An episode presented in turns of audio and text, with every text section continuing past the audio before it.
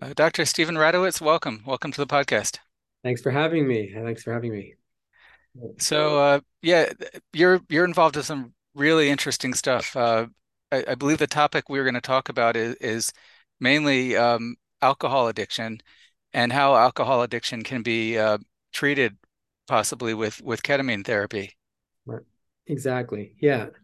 And we've been, uh, yeah, we've been we you know we started this center uh, about uh, it's getting going on almost uh, t- two years now. And uh, initially you know mostly for mood disorders uh, depression you know difficult you know uh, treatment resistant depression anxiety ocd ptsd and within that a lot of people had co-diagnoses of, of you know of alcohol use disorder and other um, you know other addiction issues issues with addiction. And we found that people were doing really well. You know those those issues, although they weren't our main focus, actually improved greatly when we start to treat some of the other treat people for the other issues uh, with uh, ketamine with our ketamine protocol. So, yeah, alcohol is a particularly difficult addiction.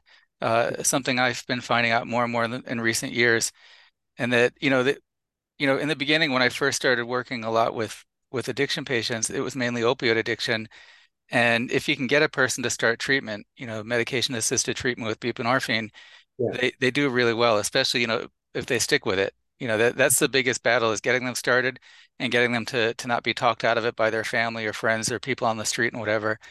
But if yeah. they stick with it long term, they do unbelievably incredibly well. I agree. I treat people with buprenorphine. I have a number of patients I've been treating for years, and I think it's one of the wonder drugs. I have to say, one of the most amazing treatments out there I've ever seen and I've had none of my patients revert if they have the support. The only time they have is someone people tell them, you know, they worry about being addicted to something else, but they have no. They they. I've had a chief of police who was shot and and uh, you know and and ended up getting addicted to sleeping uh, to um, uh, uh, opiates through that, and then eventually had to buy them on the street. He's been clean for years, back to his life, doing incredible. at a art dealer, a woman, you know, was an art dealer who did well i like just amazing amazing amazing uh, transformations with that medicine. So yeah i agree. Yeah yeah the success stories are, are really incredible. And um and now we're hearing so many uh, great things about psychedelic therapy and uh, you know treating ptsd and ketamine has like a, a whole list of things that it can help with. Um, i think it's depression ocd uh, ptsd um, I, I, there's a whole list of, of things. And um, I, I hadn't really seen alcohol listed before, but that's it's really intriguing because it's so difficult. You know, there there are, there is a list of medications we can use and a, different approaches with alcoholism, but uh, people just seem to they, they get off of it and they do really well, and they go back to it, and it's like it's frustrating. Right. I mean, alcohol. I think the issue is it's so part of our culture. You know, it's accessible. It's been legal for years. It's even in a lot of our even religious ceremonies. It's part of that, and I think it's just the it's part of the way we socialize the way we relax. So it's a, and people don't see it as a drug and it's not meant it's not it's, always like listen when we do our medical even my medical intakes you know we do you know drugs and then alcohol is a separate thing where a drug is you know alcohol is a drug and one of the most significant drugs out there that we have if you think about it. If i took a pill and gave you the same effects of alcohol i mean i would say like that's a pretty crazy drug you know? But again we're socialized we have different taste we've you know we've, we've made alcohol so accessible. Now you you know you have those uh those drinks now you don't even taste the alcohol in them they're just these sort of seltzer all those uh um, hard seltzers you know it's like so insulin. It's great for children too. You know, it's flavored. You don't taste the alcohol. So yeah. I think it's a big uh, issue. So, and the reasons I think you know all those things when you talk about how ketamine and, and psychedelics are used for so many different things. So I think there's a common source, a common seed to all these different um, conditions.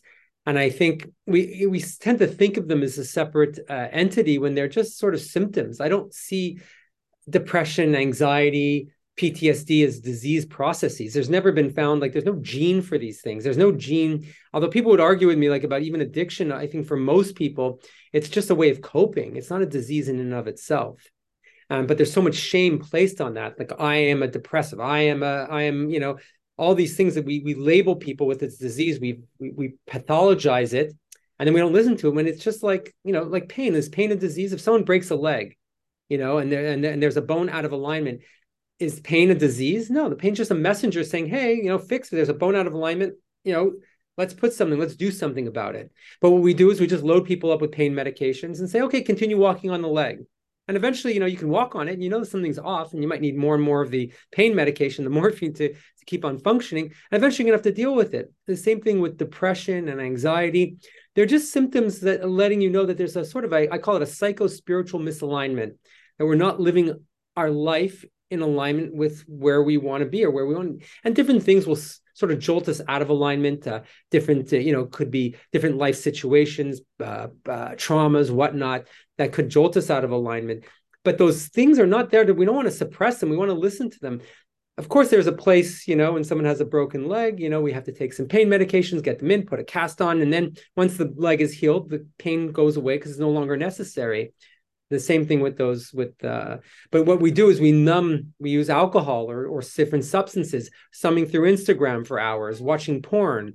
Uh all these things are just ways of escaping of, of sort of trying to not listen to those difficult messages that we're you know when we're not ready to make the changes in our life so yeah i don't know I Yeah, it makes sense. I mean, it does seem like all, all these things, this list of things that psychedelics and ketamine can help with it, there there does seem to be like probably like a unified theory behind it all. Like like even chronic pain and yeah depression and addiction, you know, that they're, you know, maybe all all like different sides of the this 12-sided coin or whatever, you know, like, you know, that hmm they're just all like somehow related in the brain of of how and and they're and they're not exactly the same. I mean, a perfect a person could have chronic pain and not have an addiction at all. Um, but uh, you know, there does there does seem to be a connection, and and yet also all these conditions, you know, uh, in in fact, bipolar, um, you know, even migraines. I think ketamine can help with migraines also. Um, but there's a lot of stigma with a lot of these things, you know, like like someone, you know, could be having a an episode with being bipolar, and someone says, well, you know, snap out of it, you know, just just stop it already. You're just looking for attention, you know, or hmm maybe even with a migraine, it's like, you know, come on, it's a headache, you know, take an Advil, and it's like, well, no, that doesn't work. Um, but uh, you know, so so there's uh, that's one thing I think all these these different conditions have in common is the, the stigma and the misunderstanding of um, you know, that these are real things that people are, are suffering with. and the shame. I think the big problem with I think addiction is like people get labeled as I'm an addict, you know, and and this is who I am. And and and there's a shame. So you know, it's always a fight against because well, if I'm an addict and I'm, you know, so it's you're always trying to become something you're not, if that's who I def- how I define myself. So I drink, I try and prevent myself from drinking, but really I'm an addict, right? so every time I'm not drinking, I'm not really being myself. Uh, I don't buy that whole thing. I think you're a pure, beautiful soul that's using alcohol like someone would use Instagram to thumb through, or porn, or gambling, or when any of these other things. To, it's just a tool that you use. And the question is, you have to ask yourself: Is it is it serving you? Is it really helping you in the long run, or is it suppressing you? That's the only thing you need to ask. And once we get out of this whole mindset of I am that disease, I am the pain, I am the the the, the drug addict or the alcoholic, then we can work with you. Then you know then it's, it's a process and it's okay let's find some other tools that you can use that are healthier that work for you better than the alcohol but you're not bad because you drink. You're not a bad person. It's just that's what you've been taught. Some people you know grew up in a house where that's what that was the tool that that they were exposed to and that's where they go to to to to to numb themselves and it's and that's what we see everywhere. So how could we get to a place where that where the alcohol or these addictions are no longer necessary that they don't serve you? And that's what we've been seeing with the psychedelics is that people once they're open they reveal they get a touch a taste of who they are they realize it's just not necessary anymore like there's other ways you can be high without without a substance you know you can be yourself and it's all so Yeah, yeah, definitely. Um, now that that's one thing that really stands out, you know, with, with your approach that I and I don't know if I if I fully um maybe can talk about this a little bit. Um, that I, I've seen that there's ketamine centers that they really focus on on just administering ketamine. You know, they say, you know, we're we, we've been doing ketamine forever, you know, or administering it to people forever, and you know, we make sure it's done properly and medically correctly. You know, we put the IV in the right way with nurses and anesthesiologists, and everybody gets their ketamine infusion, and the, there's brain growth and brain development and all these improve physical improvements and healing. Um, but but some of these places don't do therapy on site. You know, they're like, well, yeah, therapy is important, but go find yourself a therapist. And then there's other places that that integrate the therapy, which seems like a good idea to me to have have on-site therapy, but it seems like like your approach is to also integrate spirituality, which I, I don't think I've heard before, and that that seems like a really good idea. Right. Yeah. No. I mean, I think my take is a little more when we talk about spirituality or mystical because a lot of you know in psychedelics a lot of the experiences are described as as sort of mystical it's hard to explain we just don't have a words to describe or the science to describe them i think it's just a science you know when you talk about a soul or or mystical experience i think it's just a science we're not we just haven't discovered yet we don't have ways of measuring in our current state we're not that advanced we think we're so smart we're not so smart we're just yeah. we're we're we're children trying to you know just sort of discovering this. It's like, you know, if I took an iPhone and, and showed someone, I, I brought it back in time 150 years, they'd look at that as a mystical device. They couldn't even handle seeing it. It would be too, it would frighten them. The same thing with some of these experiences that people come up, although we're much more open to understanding right now, you know, we see an iPhone and we, we know, we don't exactly know how it works, but we just accept it. It's the same thing with mystical experience. I think we're more open today to, to accept or to you know understand that we, we might not there is an understanding but we just don't get it now but maybe we will at some point in the future so i think that it's important to maybe believe or be open to things that we just don't quite understand but that there's a bigger picture and that's spirituality to me is a sort of this interconnectedness it doesn't necessarily mean religious people often associate uh, spirituality and mysticism with religion and there could be and it's a nice when it's balanced and some people find their way through religion and i think that's amazing um, there's other people who don't, but it doesn't mean you can't be spirit. You know, you can't uh, use the power of, of, of these spiritual experiences to help heal.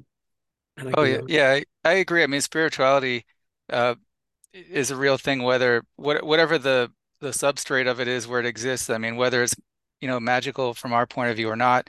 Um, you know that there there could be centers in the brain that that are spiritual that require to be fed. You know, just like you know we have to to feed you know we have to feed ourselves we have to breathe you know people have have needs and they have spiritual needs wh- whether that's um you know supernatural or, or not and um you know it's like you said you know with the with the phone analogy you know like like I could be sitting in in the couch in the living room my one of my kids looks up and says oh mommy's almost home like how'd you know that well, well, she texted me. Like, well, right. I mean, from my point of view, it looked like you just cycle, you know, psychically, magically knew she was almost home.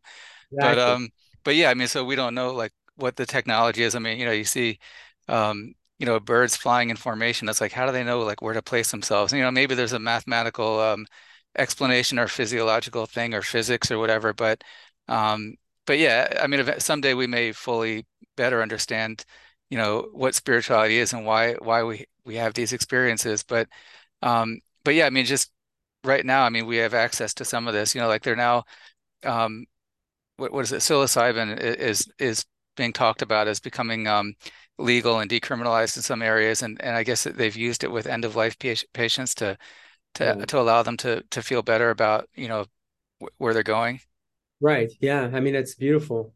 Yeah you get to a place where you sort of stand outside of yourself and you realize that there's a part of us that's that that pre-existed that existed before we were here and and will exist afterwards. You you step yeah and i think you get that with ketamine as well or a lot of these psychedelics is you get a bigger picture of of your essence. I i always see that i see all these psychedelics no matter what they are as as different keys to your your ego to your mind to this brain. And it, just a dimmer switch. I'm not trying to kill the ego. The ego is this sort of I see the brain and the ego sort of as, as the same, synonymous. Um, they're just you know they're here to help protect us help us exist in this world. Problem with humans is that we want to do more than just exist. We want to live.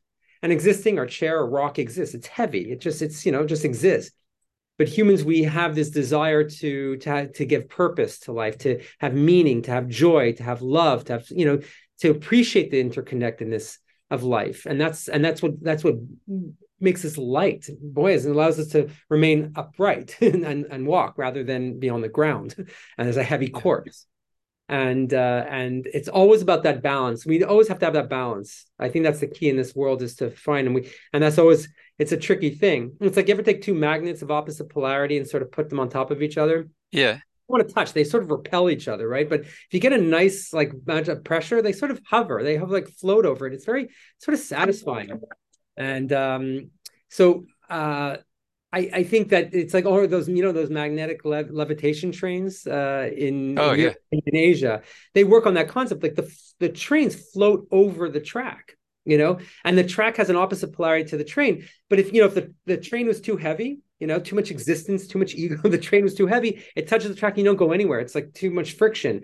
The train was too light too much magnetism you know it flies off the track too much spirituality too much you know living and not enough existing. We can't survive in this world too. But when you find a nice balance like a nice equilibrium between these two forces there's no friction. That's grace. That's where you just float you know you just go through life. And it's that's what it is. It's just life is just this constant you know almost like a fluctuation between these two forces and trying to find a nice balance between them.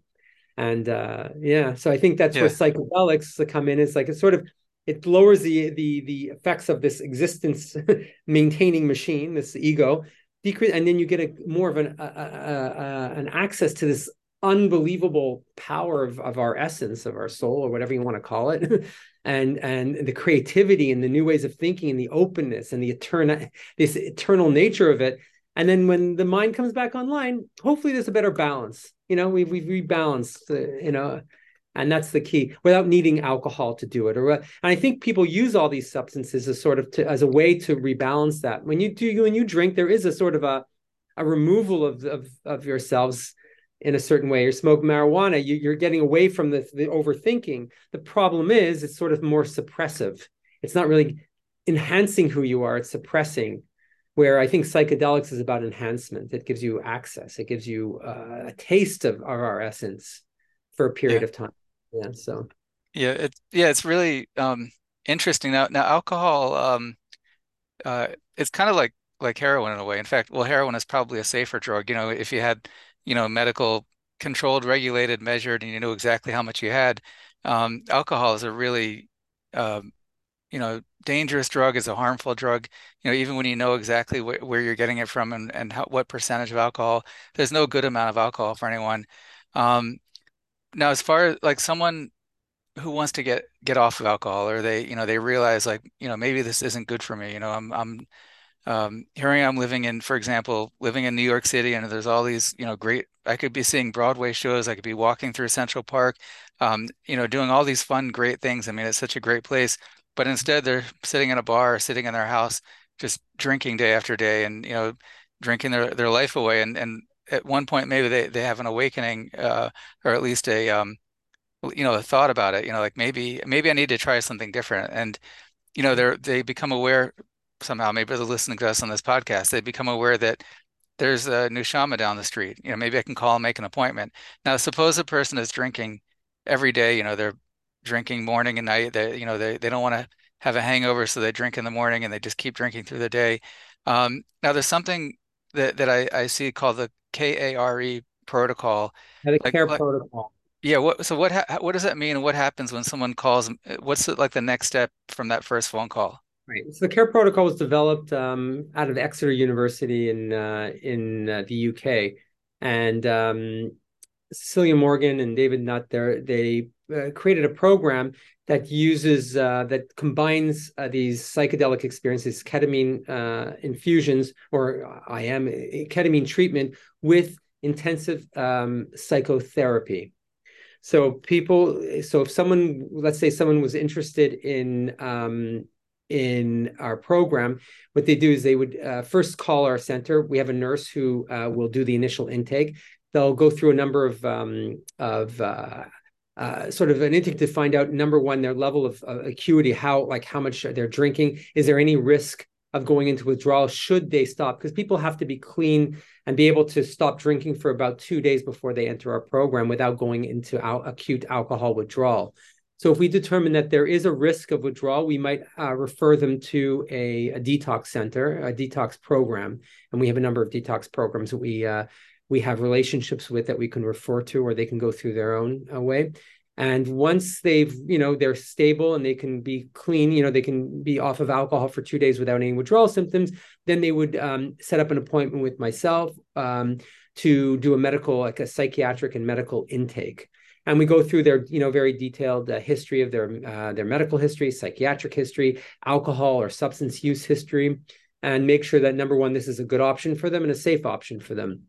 Once they're cleared through me then they would um, they would be assigned to a psych a therapist a psychotherapist who would develop a relationship with them.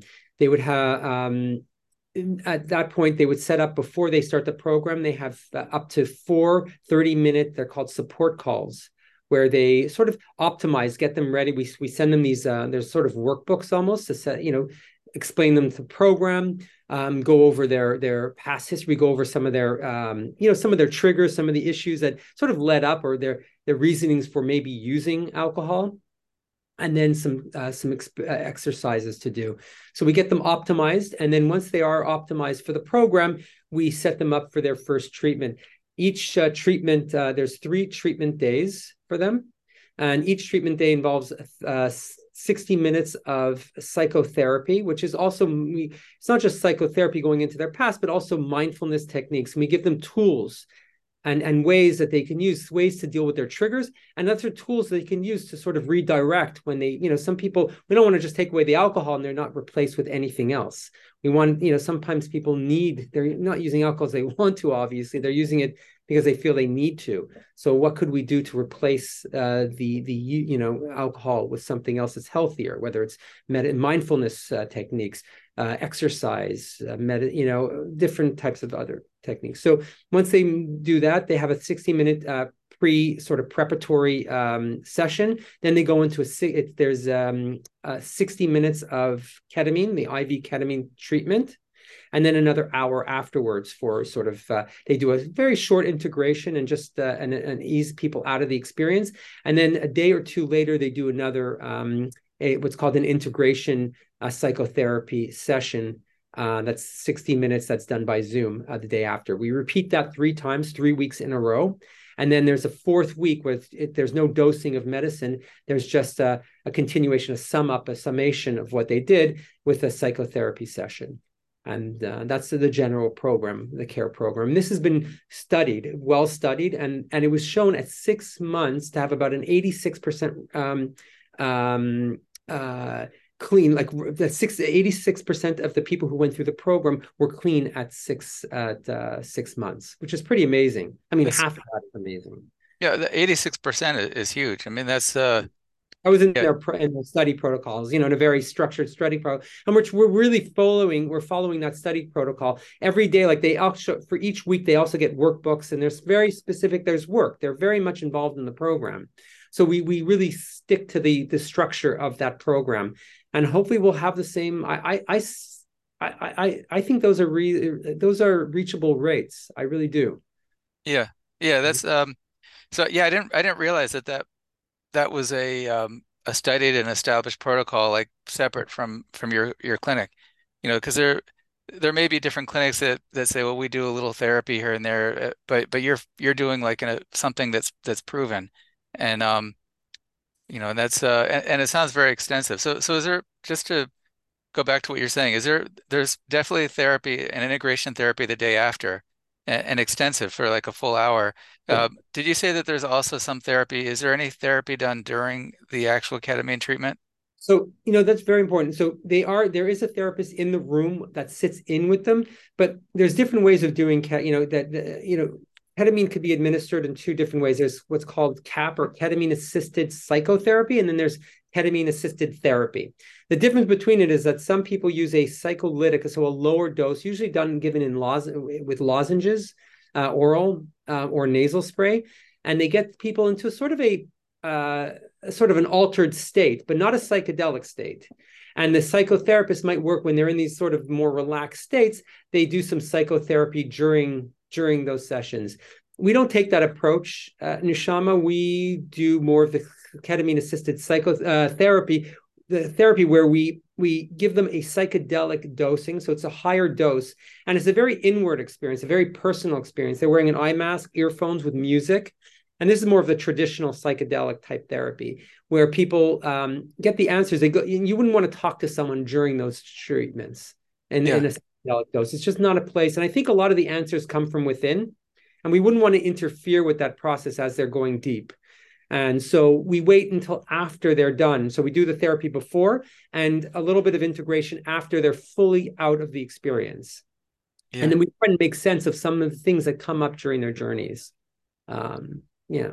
Okay. So. What, what, what is, um, and, and I see that you actually have on the website, I was looking through the, the the staff, you know, meet you know meet everybody, and there's a lot of people there that do different things, which is great.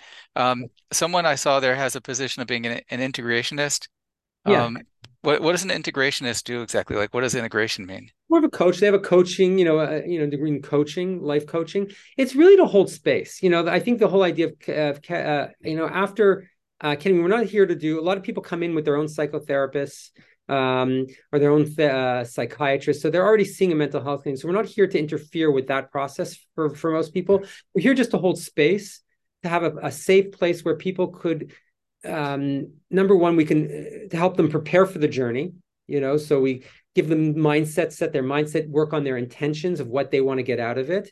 So it's not really yeah. going back and doing therapy. And then after the experience, to sort of make sense of what comes up, try and take what comes up in the in in the in during the journeys and and and reframe frame it in a way that they can use it in their day-to-day life.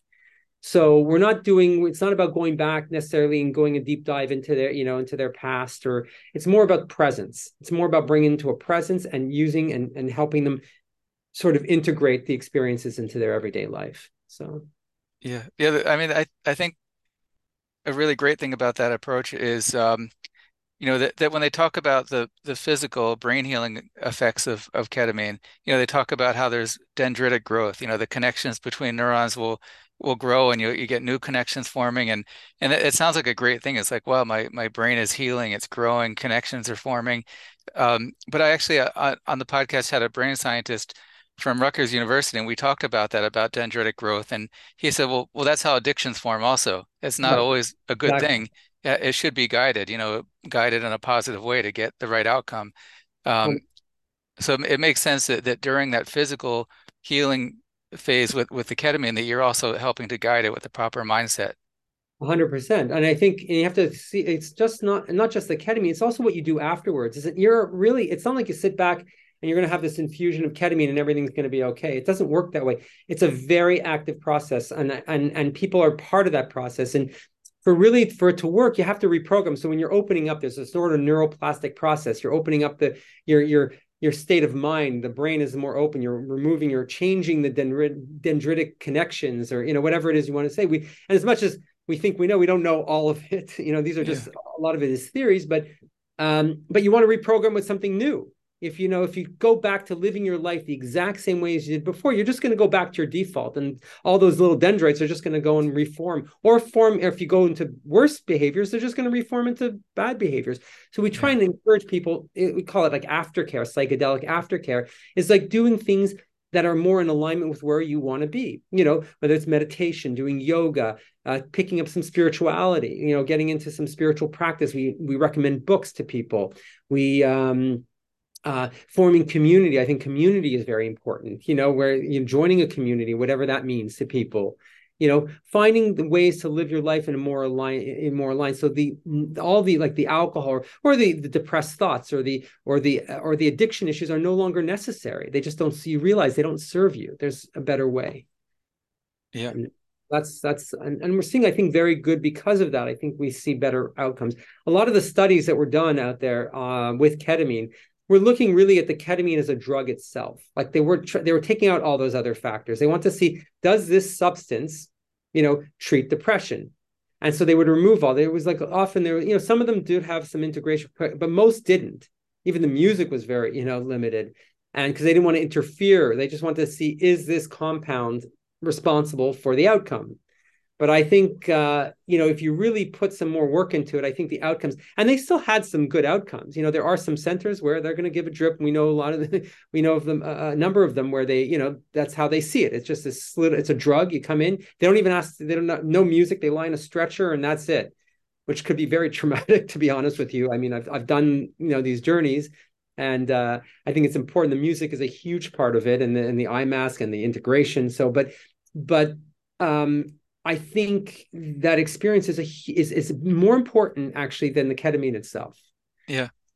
Yeah, you know? I mean, yeah, ketamine is essentially anesthesia. I mean, it's uh, you yeah, know, yeah, yeah, it's like a it's a light switch. It's a switch. It's just uh, yeah. an experience. Yeah. Yeah, I mean, the way I, I sometimes think of it is that you have, you know, normally you get anesthesia when you're getting surgery or a procedure like colonoscopy or your wisdom teeth pulled out or whatever, and um, when you get anesthesia just for the sake of getting anesthesia, it's kind of like a, a cruise to nowhere.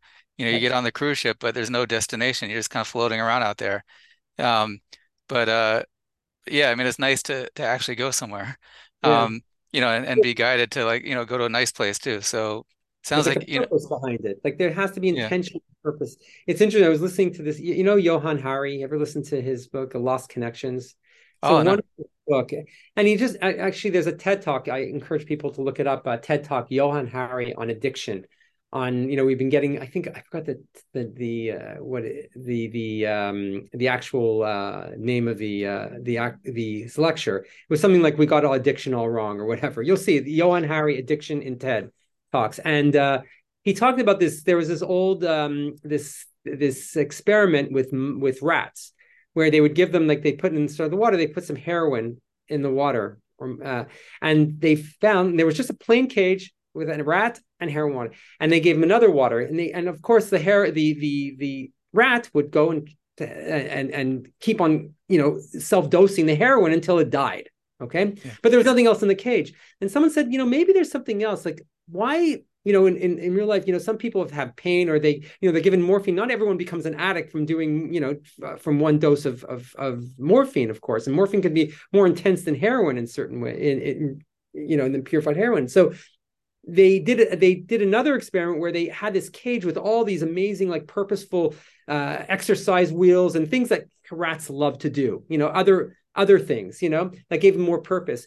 And in that experiment, the rats did not go to the morphine that much. They actually went and they were more involved with the food and the other things that were were keeping them purposeful, you know. And I think that's the right. I think a lot of people go to addictions because they're looking not just because there's a lack of maybe purpose or the lack of other options in their life, and they're using it's not the addiction themselves. And if we created more, you know, there's more community, more uh, other issue, you know, other ways of, of, of living our life or, or, living more in alignment, we wouldn't go to those things as much. It wouldn't be necessary. So I don't, yeah. I think, yeah, it's an interesting uh, TED talk. I recommend. Yeah, that, that's, uh, I, I think I've heard about that. The rat things, the thing where the rats socialize and they don't really need the drug anymore because they're getting a, a fulfilled life. Exactly. So. They won't.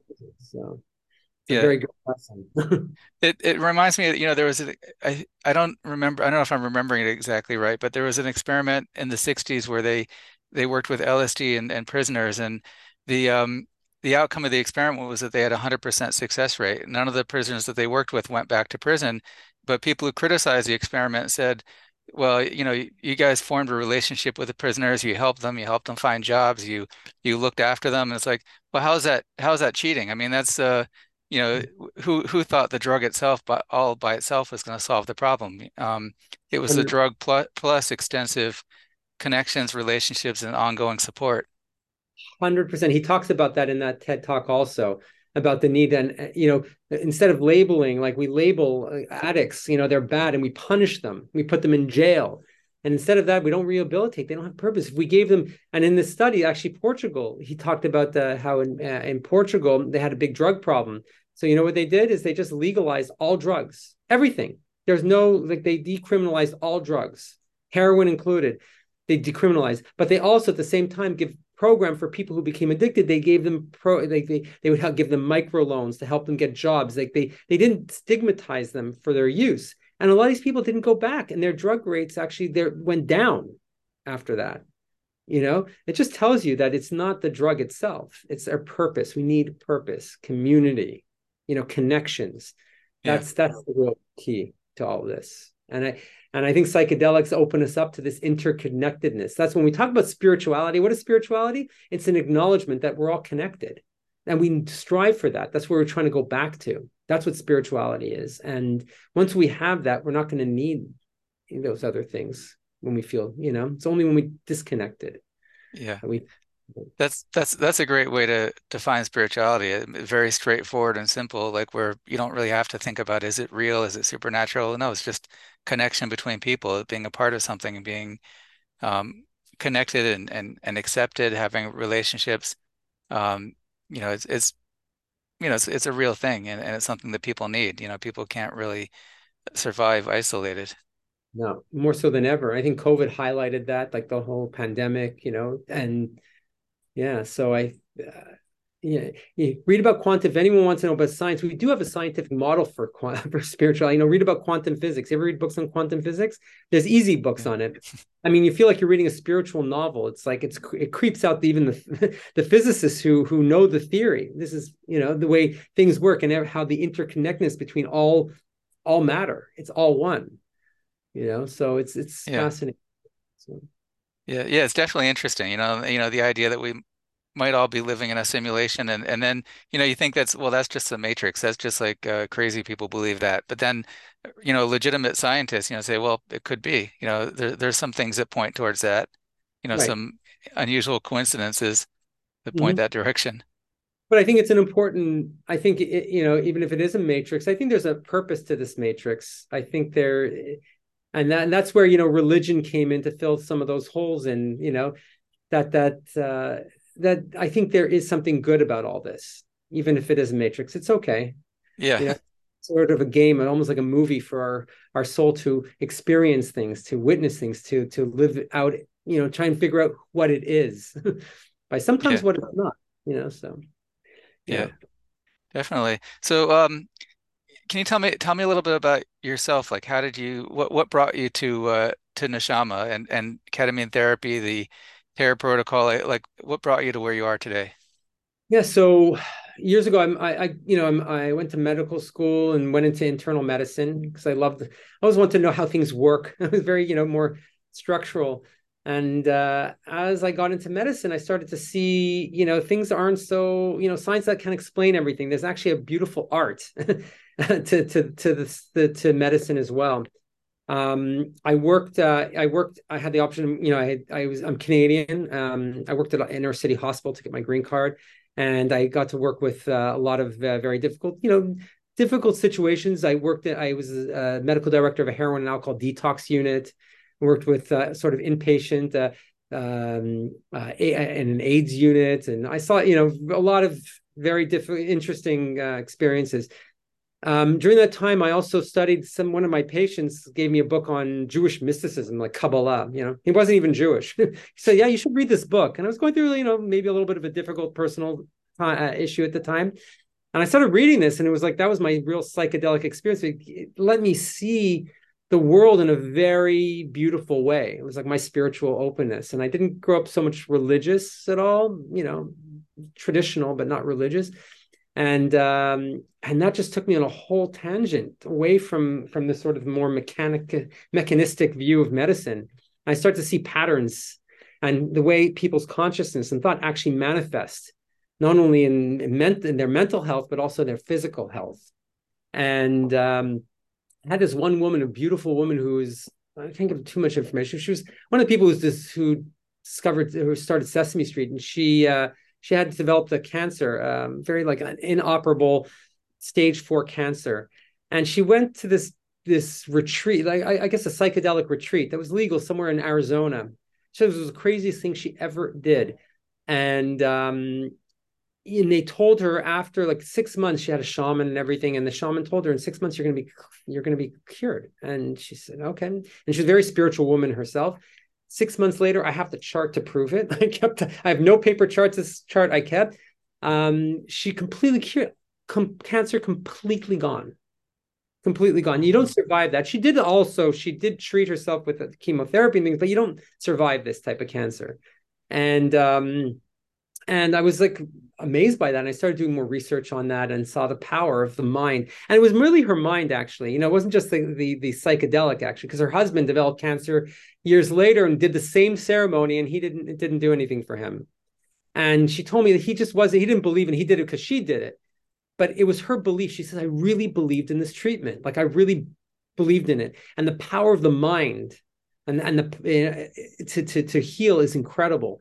So um, you know, over co, I, you know, I, I, my, you know, my partner uh, started developing um, headaches after first son was born, and um, we didn't know. We tried everything: sinus surgery to acupuncture to medicines and everything. Nothing worked.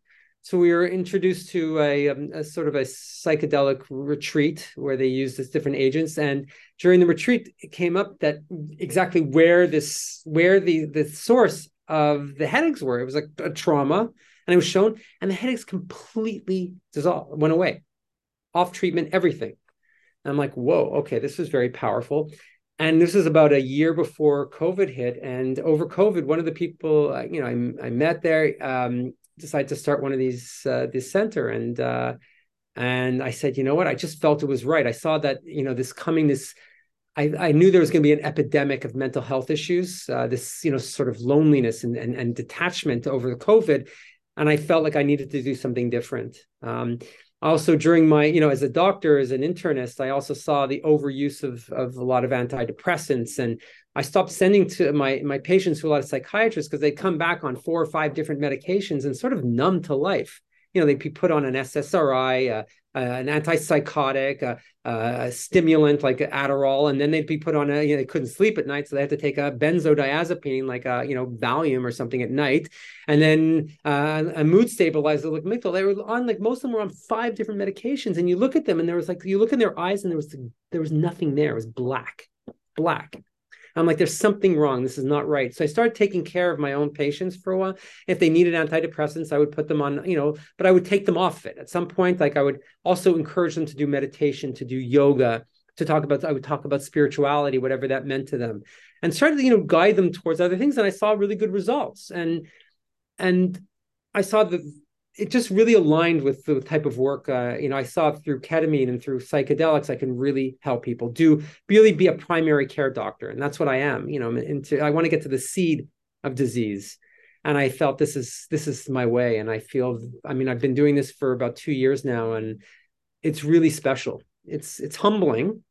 Does it work for everyone? No, but I think it's it works more than I, better than I expected to if people are open to it and. Um, it's uh, I think it's the future but if it's done well. And, and and we're also learning. I'm learning every day. I walk into patient's room. I humble myself to know that like it's different every time, and every every experience is different, and every member that comes here is different. And you just have to be open to what uh, what there what comes up. So yeah, yeah, yeah. The way the way you you just described it, it, it reminds me of the uh, the story of of Stone Soup. You know the you know, the person said, you know, let's make soup, but all we have is a stone, and that's going to make the whole soup. And they're like, oh, we have these other ingredients. Let's throw a little bit of this in and a little bit of that, vegetables and seasoning and whatever. And and next thing you know, like like it, it tastes delicious. But uh, you know, he started out, you know, like maybe ketamine is the stone, and you know, not that it's not doing anything, but it's it's maybe a, uh, like a starting point. But by mm. itself, you know, is not going to make a very uh, flavorful or pleasant soup. But but now when once you put all these other things in, the uh, therapy and spirituality and connection and and and all all these different kinds of guidance. And um, plus I love that there's like you know some real science uh, you know I, I mean you know this is all, all real stuff but there's like yeah. solid science there too the KARE protocol. Yeah the KARE protocol is science. And then we got into this the addiction end of things. You know we have two programs here. We have Nushama, like our regular program. It's more it's it's geared towards uh more mental health issues and lower levels of addiction. Um where we, you know, our protocol is actually two infusions. They go through the same medical intake and all that, and uh, then they do two infusions a week over a three week period, and then uh, there's a booster, a seventh booster that happens anywhere from two to six weeks after, and the same integration, less psychotherapy involved. So, but we do the, you know, the preparation and integration after each uh, each experience as well, and then if they need therapy afterwards, you know, some people, you know so we can't force everyone into therapy. Many of our people, many of the members who've come here have been through years of therapy. They sort of know all the theory. The problem is they don't feel it. They don't internalize it. They know what they need to do, but they need to bring this into their heart. I mean, or there's, you know, they have to feel it. And that's what they get. Like they come here and they go, oh my God, like suddenly I know, like after all those years of therapy, now I understand. Like I feel it rather than just knowing it you know sometimes when you go ahead too much it's, it's intellect you know there's something much deeper than intellect uh, there's a, a, an inner wisdom that's just endless you know yeah so. now, now you, you mentioned you're canadian and and there's a, an organization a canadian organization that's really incredible that i can't remember the name of the doctor that founded it but it's a canadian alcohol use disorder society oh, and oh, yeah. Yeah, and they talk about like there's like five or six different medications that they they they just want to make doctors aware that that there are medications that can help. You know, everything anything from like naltrexone and I I think gabapentin and uh, you know there's uh, mm-hmm. a variety of different things you know that, that, can help in different situations. And and maybe they should add ketamine to that list. Um, you know that which would be great. But now, but that uh, naltrexone is something that um, I wanted to ask you about. Just to uh, there, there's a, something called the Sinclair method. You're, you're Right. Yeah. aware of uh, Yeah. So lower, it's like it's not an alcohol abstinence program. It's it's sort of more harm reduction where they use low doses yeah of naltrexone with a decreased use of uh, of of alcohol to, to for moderate use of alcohol. Yeah. yeah yeah. And then the, the official name, you know, not not the sensational name of Sinclair method, but the official name is um, uh, pharmacological extinction. You know that that you're, you know, it's like the uh, what's what's his name? The um, what's that that guy the the scientist with the, the salivating dogs uh, Pavlov Yeah. you know it- Pavlov. Yeah. yeah it's based on on the Pavlov's dog you know Pavlov being like the first Russian to ever win a uh, a Nobel Prize you know for his experiment with dogs and ringing a bell and they salivate and the second part of the experiment was you know let, let's uh, keep ringing the bell but never give them the, the treat anymore or the food and eventually they they salivate less and Mhm. this Sinclair method, I get as as a take the pill and it blocks the opioid uh, flood of endorphins, and and they take a drink, you know, that naltrexone plus alcohol, little by little, they drink less and less and less. Um, is is your protocol, is the KARE protocol or ketamine therapy, can can that uh, complement? Can those two complement each other? Can a person do both of those, the Sinclair method and ketamine therapy? Yeah, I like them to be off. No, there is some type of yeah. I, I, I, they can. I mean, I don't see why they're not. You know, you know. I'll tell you with ketamine, it is it more of an experience in the drug itself. I mean, the drug definitely has some biochemical or neurochemical effects on the brain, but it's just you know what I find. Everyone comes in here and says that like they just don't feel like they like, like that the ketamine is no longer like it doesn't serve them anymore. Yeah, Like I don't think you need the naltrexone with this. I, I mean, it could be used as an adjunct. I wouldn't use it while you're on it, but I'm fine with that. But I think it just gets to a point where you realize who you are, and it's it's almost the antithesis of the psychedelic experience. When you get in touch with who you are, you realize like, why would I drink something that's going to inhibit that? Like it's almost like that. Like wow, it's like yeah, it doesn't make sense. I mean, myself, I like I've done a number, you know, different psychedelic experiences, including ketamine, and I don't do that often. I, I you know, I've, I've, tried it, and and I find like I can't drink. Like I don't. I not that I can't. I just don't. I'm not drawn to it at all. I was never a big drinker, but I I enjoyed it. I would drink, you know, as, as anyone else. And now I'll do it, you know, in a social setting, but it just doesn't serve me. I I, I can't describe it, but I don't. The high from it is not. It, it's actually doesn't. It actually makes me feel worse. So yeah, I I still enjoy like I like the taste of wine sometimes, you know, when you're eating your a meal, but even that, like I rarely even get wine now. I I just don't have a taste for it. It's the weirdest yeah, thing. And a lot of people, it's not that's a very common theme, you know. So yeah, I it'd be interesting. I don't know the studies. I don't know enough about the Sinclair method. I know about it, but I don't, you know, it's not yeah. something I personally prescribe. Yeah, ideally a person should shouldn't be drinking a, a huge amount of alcohol. Like you said, ideally you'd like them detoxed first. Right. Um, and, and that's another interesting thing that, you know, we've worked with a lot of people with alcohol detox where we we safely get them off of alcohol, you know, doing a, a detox protocol and and and they're great, you know, for a while. You know, they're they're like, wow, I'm alcohol free. I feel great, back to normal and get back to life again.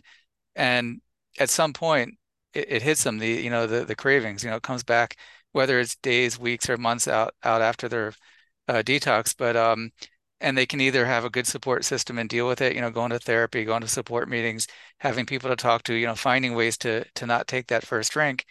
But sometimes those cravings can be overwhelming. And um, but but you're offering something that a person can do can do after detox. You know, they go through the detox and now a couple of days after, now they can can go and do the KARE protocol. Right. They do the KARE protocol, and then we also give them, you know, there's techniques and and and and they we give them tools that they can use also when they do have the crave, the cravings come up to identify them and to replace it with other tools, even breath techniques. And there's some of them are so simple but so powerful. Even when I like, I mean, you know, when you're triggered and you see a piece of cake, just take a deep breath. Like you breathe in four seconds to hold the breath, and then the breath hold. You just you have you have free will to decide like how am I gonna do I really need that cake? like I can go to it and automatically eat it. But if I take a deep breath and hold it, well, just even that few seconds, like, oh, no, I really don't need it. And then you just walk away from it. Just Yeah, like a few seconds of free will, like I choose rather than reactively going and eating the cake or having the drink or summing through Instagram, I choose. If I choose the yeah, cake, choose it. That's fine. I choose a drink, but at least I have free will. I think that's the problem is we feel like we don't have free will. We don't have we're reactive. It's this sort of this automatic, mm, you know, program in our brain that's making us do these things. But we're more than that, and we can Yeah. step out. Yeah. And Uh, then, yeah, there, there's a uh, technique people can take home with them right now. Anyone listening right now, uh, next time you're about to do anything uh, pleasurable that you know you might be questionable uh, as far as it's uh, if it's going to benefit you or benefit you or not, whether it's like eating the cupcake or going on social media, uh, taking another drink. Um, hold your breath. Uh, take a take not hold your breath. Take a four deep breath. seconds in, four like they call it the four seven eight breath. It's like four seconds in, hold. So four seconds in, you hold your breath for seven seconds, and then you slowly let it over eight. And it doesn't have to be exact. You don't have to count the you know to to the T, but and it just it actually activates our parasympathetic nervous system, our nervous system that's more relaxed. So we're out of this fight or flight mode. And when we're in fight or flight, like this sort of adrenaline mode, you know, our body needs our, our brain needs to work in a very efficient way. If we have a bear in front of us, you know, and we can't start thinking, oh, is this brown bear, black bear? Is this going to hit me? We need to act, you know. So our brain goes into these automatic, very efficient ways of reacting to that situation. But most of the time, when we don't need, we have time, we can respond. You Yeah. know, we're always in this sort of when we're in a stress mode. We're in when we're really stressed out. Our brain is automatically in this more efficient mode, in this more reactive mode. So we could pull ourselves out by some of these techniques. We can pull ourselves out into this, get our parasympathetic, our nervous system more balanced into a relaxing state.